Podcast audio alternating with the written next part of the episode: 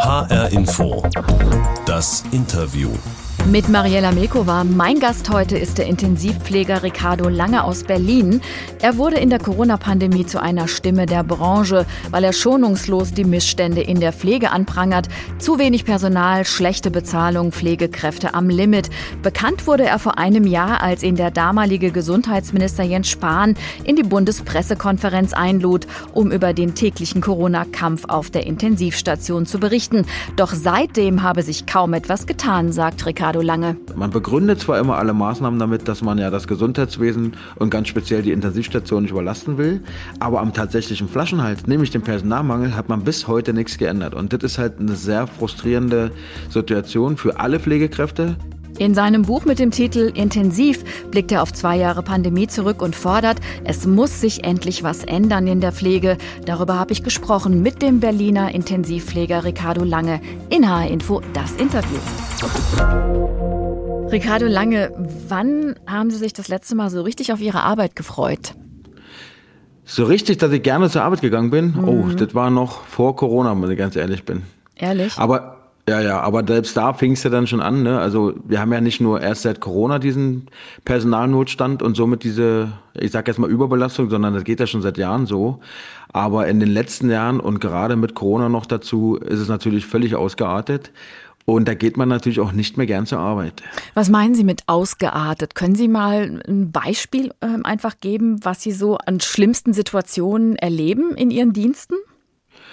Also zuerst einmal, als ich damals mit der Intensivpflege begonnen habe, war es noch so, dass jeder Intensivpfleger so ungefähr zwei äh, Intensivpatienten betreut hat. Es gab natürlich immer mal einen Tag, wo es dann noch mal drei waren. Klingt erstmal nicht so viel, ne? Genau, aber wenn man überlegt, dass jeder äh, Patient ja intubiert und beatmet ist oder fast jeder Dialysen hat, ein Beatmungsgerät hat, einen Haufen Medikamente, die kontinuierlich laufen und somit auch immer gesteuert und gewechselt werden müssen.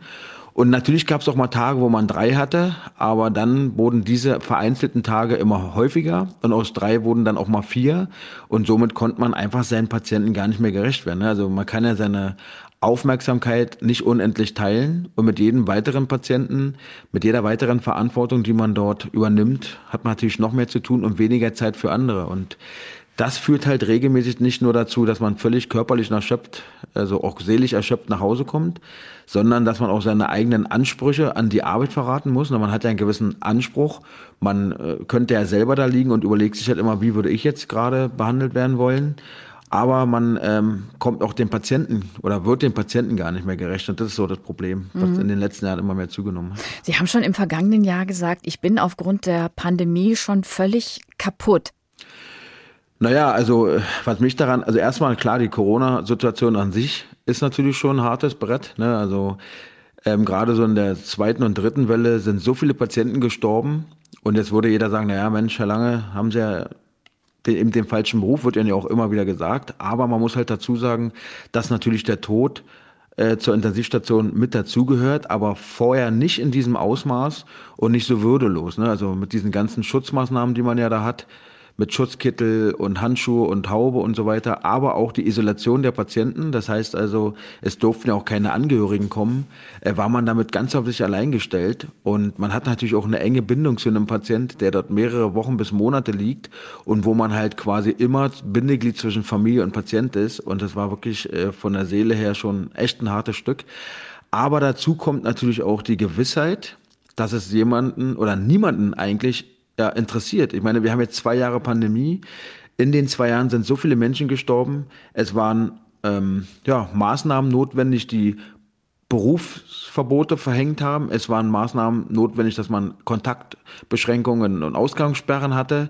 Und trotzdem hat sich in den zwei Jahren nichts geändert. Man begründet zwar immer alle Maßnahmen damit, dass man ja das Gesundheitswesen und ganz speziell die Intensivstation nicht überlasten will, aber am tatsächlichen Flaschenhalt, nämlich dem Personalmangel, hat man bis heute nichts geändert. Und das ist halt eine sehr frustrierende Situation für alle Pflegekräfte. Und ja, und wenn sich jetzt nichts ändert, wissen wir ganz genau, wird sich auch in den nächsten Jahren überhaupt nichts ändern. Da möchte ich später noch genauer drauf eingehen. Jetzt noch mal kurz zu Ihnen persönlich noch die Frage. Sie sind Anfang 40 und total durchtrainiert. Sie machen Bodybuilding, was man Ihnen auch ansieht.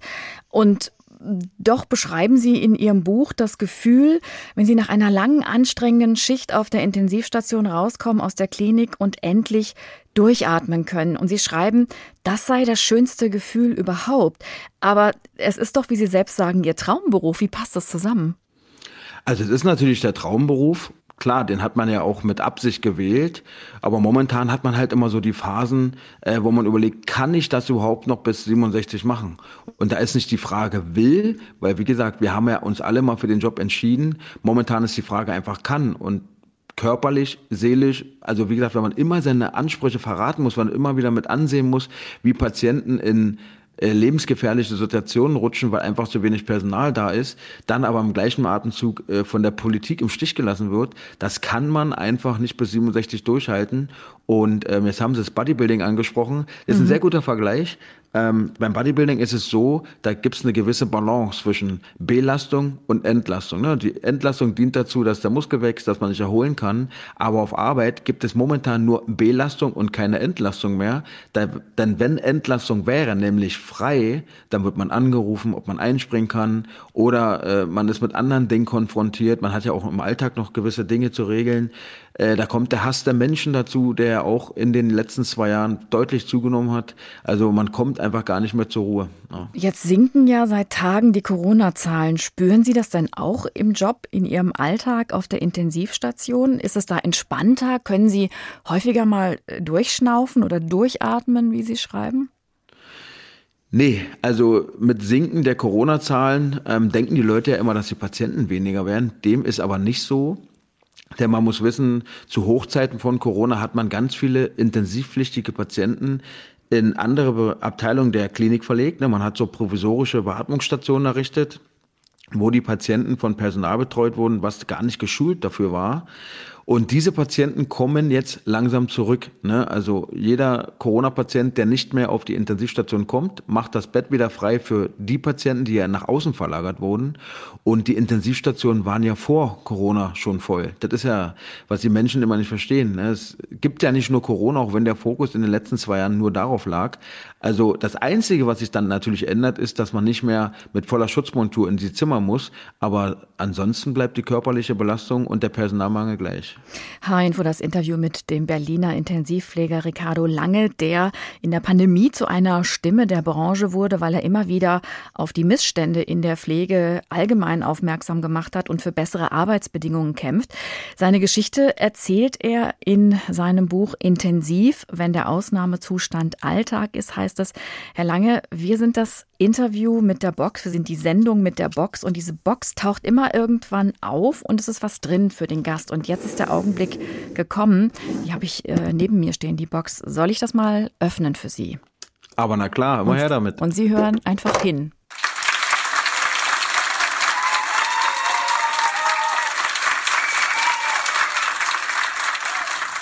Wir sehen uns nicht, weil wir über Leitung verbunden sind. Ich würde jetzt gern Ihr Gesicht sehen. Was denken Sie gerade, wenn Sie das hören? Äh, ich fühle mich zurückversetzt zu einem Zeitpunkt, als mich dieses Klatschen echt auf die Palme gebracht hat. Also das war ja auch. Warum auf Grund. die Palme? Das war doch, das war doch ein Ausdruck von Wertschätzung der Menschen für die Leute, die in der Pflege arbeiten, anfangs in der Pandemie. Also zum damaligen Zeitpunkt war es ja so, ich bin zur Arbeit gekommen und musste feststellen, dass ganz viele Angehörige von Patienten unsere Masken geklaut haben, dass Desinfektionsmittel gegen Wasser getauscht wurde. Ne? Also es gab ja auch einen Desinfektionsmittelmangel auch in der, in der Bevölkerung und die hatten natürlich alle Angst und haben dann Desinfektionsmittel mit nach Hause genommen. Und damit man natürlich nicht sofort äh, bemerkt hat, wer es war, wurde da Wasser eingefüllt. Das hat mich tierisch, wirklich tierisch aufgeregt, weil so viel Egoismus muss man erstmal haben, weil hm. es hat ja auch Kinderkrebsstationen betroffen, also selbst da wurde nicht halt gemacht. Dann kommst du nach einem anstrengenden Arbeitstag nach Hause und alle Regale leer. Es ist nichts mehr da, außer Toilettenpapier für sechs Euro übertrieben mal ausgedrückt. Und somit haben wir dann auf Arbeit Toilettenpapier gegen andere äh, Dinge getauscht, weil äh, wir haben einfach nichts mehr bekommen und der etwas hatte, hat gegen etwas anderes getauscht. Und das hat mich einfach auf die Palme gebracht, weil es so für mich so komisch sich angefühlt hat. Auf der einen Art äh, klatschen die Leute auf den Balkon und bejubeln uns und auf der anderen Seite äh, machen sie uns das Leben noch schwerer. Heute muss ich ja, also sind zwei Jahre später, äh, sagen, mir tut's leid, dass ich so gedacht habe, weil ich denke, dass sehr, sehr viele Menschen wirklich mit dem Herzen dort auf dem Balkon geklatscht haben und mit Sicherheit nicht alle, die geklatscht haben, unsere Masken geklaut haben. Und man muss dazu sagen, ich kann ja nicht als Pflegekraft von der Gesellschaft erwarten, dass sie für mich meine Arbeitsbedingungen ändern. Und da kommen wir genau zu dem springenden Punkt. Ich arbeite in der Pflegebranche und die Pflegebranche ist ein Beruf, der sehr leidensfähig ist, sehr devot ist und äh, ja, viel meckert, aber den eigenen Arsch nicht hochkriegt. Und das habe ich jetzt in den letzten zwei Jahren gelernt. Also ich habe ja wirklich wie viele andere auch, es gab ja wirklich noch mehr Leute, die sich eingesetzt haben, wirklich ja, den Kopf hingehalten. Und wenn einen dann die eigene Berufsgruppe in den Hintern tritt, anders kann man es einfach nicht sagen, indem sie lästern, indem sie missgünstig sind, weil sie glauben, man verdient damit Geld, dann kriegt man so ein bisschen anderen Blickwinkel. Und man muss ja sagen, wir haben jetzt zwei Jahre Pandemie und die Pflege hat echt gedacht, da kommt ein Held auf einem weißen Beatmungsgerät geritten und zieht den Karren für uns aus dem Dreck. Nee, äh, wir müssen da selber, selber den Hintern hochkriegen, aber das kriegen wir einfach nicht hin. Wir, das äh, müssen wir vielleicht noch mal ein bisschen erklären. Sie ja. sind in der Corona-Krise schlagartig bekannt geworden, weil Sie öffentlich über Ihre Erfahrungen berichtet haben auf der Intensivstation und weil Sie sich so lange zu Wort gemeldet haben, dass äh, die Politik auf Sie aufmerksam wurde, dass selbst der damalige Gesundheitsminister Jens Spahn nicht nicht mehr an ihnen vorbeikam. Und er hat sie dann eingeladen zur Bundespressekonferenz mit Lothar Wieler, dem RKI-Chef. Das war am 29. April im vergangenen Jahr. Und wir hören mal kurz rein. Da haben sie unter anderem das hier gesagt. Viele Kollegen haben den Beruf schon verlassen und werden das auch in Zukunft weiterhin tun, wenn es so weitergeht und sich für uns nichts ändert. Und zu den Kollegen möchte ich nicht nur die Ärzte zählen, sondern ganz insbesondere auch äh, das Reinigungspersonal, was ebenfalls in dieser Zeit hohen zusätzlichen Belastungen ausgesetzt ist. Die Pflege arbeitet seit vielen Jahren schon am Limit, doch leider hat es bisher in diesem Umfang niemanden interessiert. Das hat gesessen. Hat denn das Thema nach Ihrem Auftritt dann jemanden interessiert? Also erstmal hat mich das da auch schon wieder so verwundert. Ich meine, das war ja zum Zeitpunkt, als die Pandemie schon ein Jahr gewütet hat. Und in diesem einen Jahr wurde man als Pflegekraft voyeuristisch vor jede Kameralinse gezogen. Und dann sitzt man dort, mal kein Professor, kein Virologe, kein Epidemiologe, sondern einfach als Intensivkrankenpfleger. Und jeder Journalist hat die Möglichkeit gehabt, Fragen zu stellen. Es kam fast gar nichts. Es kam fast gar nichts, außer der Herr Thiele Jung, der hatte die passenden Fragen gestellt, wo man Herr Spahn auch mal Kontra geben konnte. Und auch nach der Bundespressekonferenz war es dann so, dass sich natürlich viele Medien gemeldet haben. Aber da ging es gar nicht darum, Mensch, Herr Lange, wie sieht's denn aus, was können wir tun oder so, sondern da ging es nur darum, Herr Lange, äh, Promi XY möchte mit Ihnen gerne mal eine Schicht mitmachen. Herr Lange, dürfen wir Sie mal auf Ihre Arbeit begleiten? Also es ging nur darum, wieder dramatische Bilder einzufangen. Da ging es gar nicht um die Sache an sich. Und, Und das haben Sie strikt ab abgelehnt, ne? Strikt abgelehnt, weil wir, wir hatten ein Krankenhaus und eine Intensivstation ist ja keine Piepshow, ist ja kein Zoo. Ich finde einfach, wenn selbst Angehörige ihre Sterbenden oder beziehungsweise bis zu dem Zeitpunkt, wo die, die Patienten sterben, nicht besuchen können, dann hat dort ein Kamerateam einfach nichts verloren. Punkt. Und da hab, das habe ich strikt abgelehnt, auch Interviews vor den Kliniken, weil es einfach um Menschenwürde, um Patienten geht. Und für mich der krasseste Schlag ins Gesicht war, als dann Sommer wurde und die Fallzahlen wieder sanken, genau wie jetzt und ich dann wirklich von teilweise von den Medien ja verarscht wurde. Also verarscht muss man wirklich so sagen, weil man muss sich vorstellen, man wurde angefragt für ein Interview. Äh, eine Woche lang wurde man bekniet als Beispiel, hat dann extra Urlaub genommen, hat seinen ganzen Dienstplan verschoben und dann ist man zehn Stunden hingefahren für nichts. Die haben ihn nicht abgesagt, die haben ihn einfach hängen lassen und das ist nicht nur einmal passiert, sondern unzählige Male, dass Medien einen geordert haben für ein äh, spezielles Interview und dann ähm, ja, kam dann nichts mehr. Entweder man ist umsonst hingefahren, da war dann niemand mehr oder man hat sich nicht mehr gemeldet und man stand da, hat zwei Tage Urlaub umsonst genommen. Und das sind Sachen, ähm, ja, die zeigen einem dann, wie wichtig das Thema wirklich ist. Aber unser Interview klappt und das ist ja, ja. auch ein Zeichen. Aber ich möchte noch mal zurückkommen zu dem, was Sie eben gesagt haben, dass Sie auch aus Ihrem Kollegenkreis äh, Anfeindungen erlebt haben, weil Sie so schlagartig bekannt wurden und dann quasi für die Branche gesprochen haben und weil Sie eben mit vielen Politikerinnen und Politikern aller Partei dann auch sprechen konnten. Angela Merkel war zum Beispiel darunter oder auch Olaf Scholz. Sie haben Interviews mit den Politpromis geführt für den Berliner Tagesspiegel. Da hatten Sie auch eine eigene Kolumne. Sie wurden eingeladen in Talkshows. Also die Aufmerksamkeit hatten Sie und Sie haben Aufmerksamkeit für Ihr Thema erzeugt. Aber auf der anderen Seite hat Ihnen das auch viel Hass und Anfeindungen dann unter anderem äh, von Kolleginnen und Kollegen gebracht. Wie sind Sie damit umgegangen?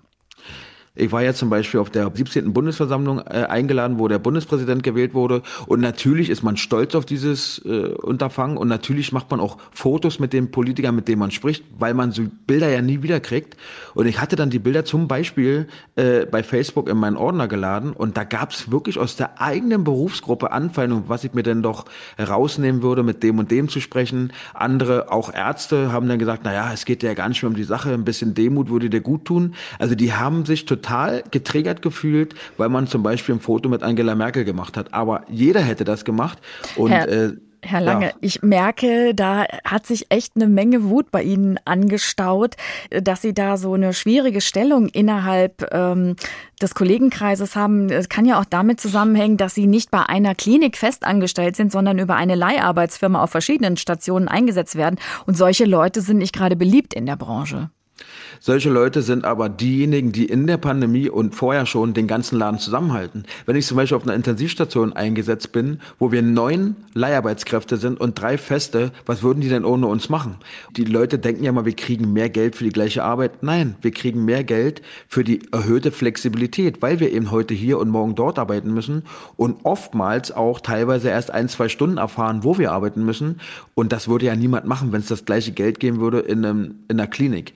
Aber äh, gerade deswegen, weil ich in der Leiharbeit arbeite, ein bisschen besser bezahlt werde, meinen Dienstplan schreibe, habe ich ja trotzdem den Kopf hingehalten. Ich könnte ja auch sagen, hm, mir geht's gut, ich arbeite in der Leiharbeit, macht doch was ihr wollt, habe ich aber nicht getan. Also für mich ist das von dem Kollegenkreis keine äh, Ausrede, ähm, dass das der mhm. Grund sein soll.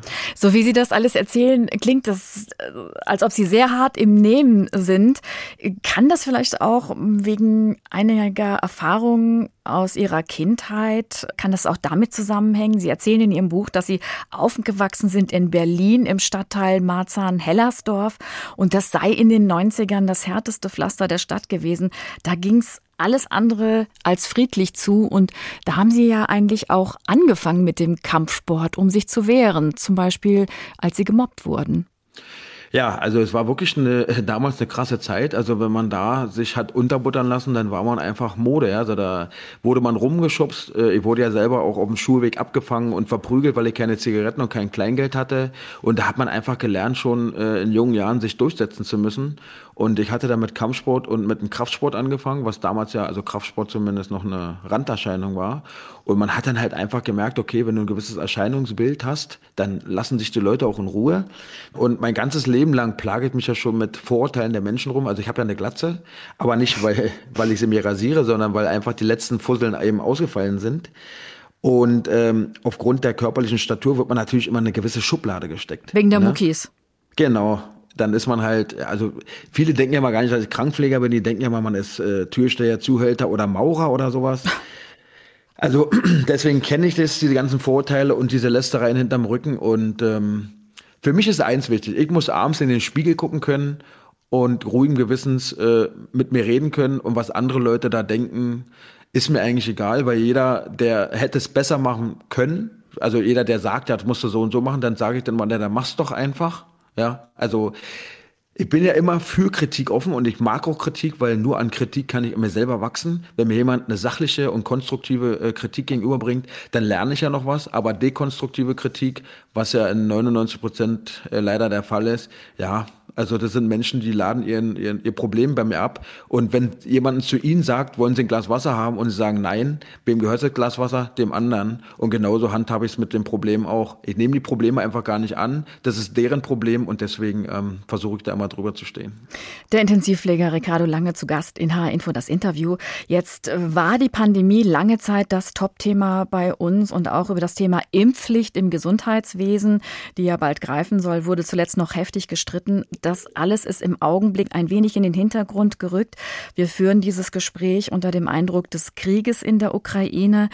Befürchten Sie, dass Ihr Thema, Ihr Anliegen, nämlich die Pflege muss besser werden, jetzt so ein bisschen untergehen könnte, auch wenn der Krieg natürlich noch so furchtbar und noch so schlimm ist? Also das Thema würde untergehen auch ohne Krieg. Ja, also es, das Thema wird immer dann untergehen, wenn die Menschen sich in ihrer Gesundheit nicht mehr gefährdet sehen weil Gesundheit ist das Wertvollste und unwiederbringlichste, was wir haben. Das wird uns aber erst bewusst, wenn wir ja in, in die Gefahr sind, das zu verlieren. Und wenn Corona abflacht, egal ob jetzt Krieg wäre oder nicht, dann ist das bei den Menschen so kein Thema mehr. Aber man muss auch sagen, Krieg ist natürlich schlimm. Ich habe ja die Nachrichten äh, verfolgt und war völlig schockiert, hätte damit nie gerechnet, dass wir in einem so dachte ich, fortschrittlichen Land wie Europa mal Krieg Damit hat niemand gerechnet. Nee, also da bin ich echt äh, erschrocken und auch verängstigt, wenn ich das so sagen darf. Wie schätzen Sie das ein, das Thema äh, Impfpflicht für Pflegekräfte? Da wird ja befürchtet, dass viele Kolleginnen und Kollegen kündigen deswegen. Das soll ja ab Mitte März greifen. Was befürchten Sie? Was kommt da noch zu auf die Pflege? Also erstmal muss ich dazu sagen, ich selbst bin ja äh, dreifach geimpft, wie viele meiner Kollegen und Kolleginnen auch. Aber es gibt natürlich, wie in der ganz normalen Bevölkerung, in Anführungsstrichen, äh, ja auch Kollegen, die eben sich nicht impfen lassen und ich finde einfach, dass die Debatte um eine Impfpflicht zu einem Zeitpunkt, wo sich die Impfempfehlungen ständig wechseln, wo Experten, also aus dem Expertenrat, sich nicht einig untereinander sind. Ne? Es gibt ja Experten, die sagen, ja, wir brauchen eine Impfpflicht. Es gibt Experten, die sagen, wir brauchen keine Impfpflicht. Dann ist es ja wohl noch nicht mal so, dass die Impfung so wurde es mir gesagt von, von jemandem, also von Herrn Streeck zum Beispiel, auch wenn das jetzt vielleicht nicht für alle der beste Beispiel ist, aber äh, dass sie für eine, vor einer Weiterverbreitung wohl nicht schützen würde. Also um es kurz zu machen, es ist halt so, die Politik ist sich nicht einig, die Experten sind sich nicht einig, die Impfempfehlungen ändern sich ständig und somit gibt es natürlich auch Menschen, die sich sagen, bevor das nicht alle deklärt ist, möchte ich mich nicht impfen lassen. Und das heißt, Sie befürchten, es wird noch enger in der Pflege? Ja, mit Sicherheit. Also es, wie gesagt, es gibt Kollegen, die haben sich nicht impfen lassen, die fallen ja dann Mitte März raus. Und äh, auch wenn es auf jeder Station nur ein oder zwei Pflegekräfte wären, dann äh, sind es einfach zu viel, weil wir sind momentan an einem Punkt angelangt, wo wir uns gar nicht mehr groß Gedanken machen müssen, wo wir neues Personal herkriegen, sondern wir müssen uns viel mehr Sorgen machen, wie wir die halten können, die noch da sind. Ja, das wäre nämlich meine nächste Frage. Ähm, es gibt ja viele Pflegerinnen und Pfleger, die den Job bereits hingeschmissen haben während der Pandemie. Sie sind noch da. Also was ist es, was sie hält und wie kann man die anderen halten? Also wenn ich ganz offen sein darf, die Hoffnung ist es nicht mehr. Am Anfang war es noch Hoffnung, dass sich etwas ändert. Am Anfang war es noch der Gedanke, okay, jetzt haben wir Corona. Also wenn die Leute es jetzt nicht verstanden haben, wann dann? Die Hoffnung ist natürlich komplett weg, weil ich einfach gemerkt habe, das äh, kann man sich in die Haare schmieren. Hab ja zwar keine, aber sagt man ja so. Jetzt ist es momentan noch der einfach, um es ganz offen und ehrlich zu sagen, ich sage mir jeden Morgen, wenn ich aufstehe und zur Arbeit gehe, Ricardo, es wird für dich eine Möglichkeit kommen, es wird sich etwas ergeben, wo du diesen Beruf verlassen kannst. Oder aber die Arbeitsbedingungen werden sich ändern, aber es wird auf jeden Fall so sein, dass du diesen Beruf nicht bis 67 machen äh, musst. Und das ist meine Motivation jeden Morgen, wenn ich zur Arbeit gehe. Interessanterweise habe ich das, was ich hier auf meinem Zettel stehen habe, das schließt sich ideal dran an, denn ich wollte Sie fragen, wo Sie sich beruflich, sagen wir mal, in fünf Jahren sehen. Und ich habe schon drei Ideen für Sie. Und Sie sollen mir einfach sagen, geht oder geht nicht. Die erste Idee. Sie machen Ihr Hobby zum Beruf und werden Hundetrainer irgendwo auf dem Land im idyllischen Brandenburg. Geht oder geht nicht? Wäre mein Lebenstraum, ja. Sie sind ein großer Hundefan. Genau.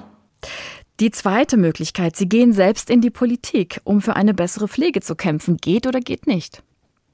Geht nicht, weil ich glaube, dass man in der Politik nur weiterkommt, wenn man ja so ein kleiner Lobbyist ist, wenn man es schafft, die Menschen rhetorisch anzuschwindeln. Und äh, man merkt ja, also ich bin halt jemand, der immer gerade raus ist. Ich würde da wahrscheinlich nicht viel Erfolg haben.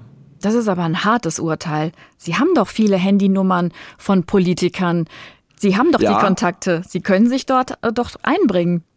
Es gab sogar schon Anfragen, keine Frage, aber man muss halt immer im Hinterkopf behalten, dass jede politische Größe, jede Partei, wer auch immer, natürlich nie uneigennützig handelt. Auch wenn sie mit einem sprechen, dann sammelt es natürlich Sympathiepunkte. Wenn man jetzt natürlich jemanden in seine Partei holen kann für ein gewisses Thema, der in der Öffentlichkeit bekannt ist, fühlt sich erstmal cool an, aber man muss halt genau schauen, dass man nicht vor einen Karren gespannt wird. Also ich will jetzt nicht niemand unterstellen, dass er mich vor einen Karren spannen will, aber man muss sich genau überlegen, was man macht, weil ich finde einfach, das Thema Gesundheit muss einfach parteiübergreifend bleiben und man muss allen Parteien auf die Füße treten und ja, deswegen muss man eben schauen, ob das überhaupt eine sinnvolle äh, Idee wäre. Knallharte Meinung. Ich habe jetzt noch eine dritte Variante, was Sie machen könnten beruflich. Sie wandern aus nach Dänemark und arbeiten dort als Pfleger. Geht oder geht nicht? Geht nicht, weil ich hier meinen festen Wohnsitz habe, den ich mir vor ein paar Jahren nach langer Sparzeit und hohem Kredit äh, gekauft habe. Von daher geht nicht. Ich spreche Dänemark an, weil Sie in Ihrem Buch geradezu schwärmen, wie es da läuft in der Pflege. Da ist vieles, vieles besser als bei uns. Was kann Deutschland vor allem von Dänemark lernen? Also Dänemark, ich weiß es, weil dort ein sehr guter Freund von mir hingezogen ist und dort jetzt auf der Intensivstation arbeitet, hält einfach ihre Personaluntergrenzen ein. Also er betreut zum Beispiel in der Schicht einen einzigen Intensivpatienten und Dänemark ist halt auch so, die haben zum Beispiel auch nur eine Krankenversicherung. Dänemark macht sehr viel für Prävention. Also man versucht, die Leute so lange wie möglich zu Hause zu lassen, also ohne, ohne dass sie gleich ins Altersheim müssen. Also man kann für die Gesundheit generell wieder mehr tun. Und da, finde ich, hat Dänemark, ist uns ein Schritt voraus. Also ich halte fest, wir haben jetzt rausgekriegt, Sie sind in fünf Jahren Hundetrainer. Das ist doch übrig geblieben, oder? Äh, ich bin so ein Mensch, also Hundetrainer, da ist man ja selbstständig. Ich brauche halt meine Sicherheit. Ne? Wenn man dann, sagen wir mal, Corona kommt wieder oder irgendwas anderes und die Leute mit ihren Hunden nicht mehr rausgehen, dann, ich muss ja meine Miete bezahlen. So, deswegen ist es ein Traumberuf, ist mein Lebenstraum, aber ähm, ich bin ein Mensch, der immer so ein bisschen Sicherheit braucht und sein festes Einkommen haben muss. Also wir werden das auf jeden Fall weiter beobachten. Dankeschön, Ricardo Lange. Der Intensivpfleger aus Berlin berichtet in seinem Buch Intensiv über seine Erfahrungen im Klinikalltag während der Pandemie. Das war H-Info das Interview. Den Podcast gibt's wie immer in der ARD Audiothek oder bei Spotify oder überall da, wo Sie gute Podcasts finden. Abonnieren Sie uns doch einfach, dann verpassen Sie auch nichts. Mein Name ist Mariela Milkova.